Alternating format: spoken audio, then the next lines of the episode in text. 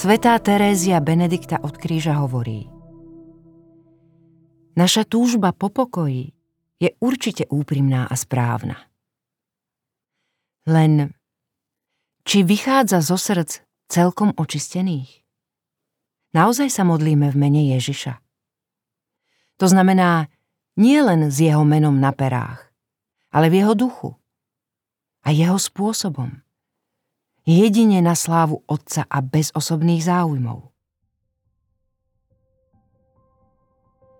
Stav človeka počas krízy nie je taký ako predtým. Objavuje sa teda nostalgická túžba znovu získať to, čo sa stratilo. Pretože za pôvodných podmienok sme sa cítili dobre. Poznali sme ich, tvorili náš domov. Modlitba krízy sa často stáva prejavom takejto clivoty. Prosíme Ježiša, aby sa vrátilo to, čo odišlo.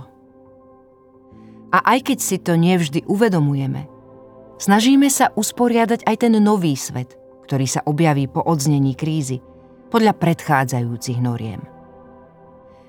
Máme na to svoj projekt a v modlitbe krízy sa snažíme o to, aby nám ho Ježiš potvrdil – Častým problémom modlitby krízy sú osobné záujmy. Pritom si musíme jasne uvedomiť, že krízy slúžia na to, aby práve tieto osobné záujmy odumreli. Modlitba krízy sa musí otvoriť Ježišovým zámerom. Vzývanie mena Ježiš v modlitbe neprinesie žiadne dobro, ak spolu s ním vyslovujeme aj svoje osobné záujmy.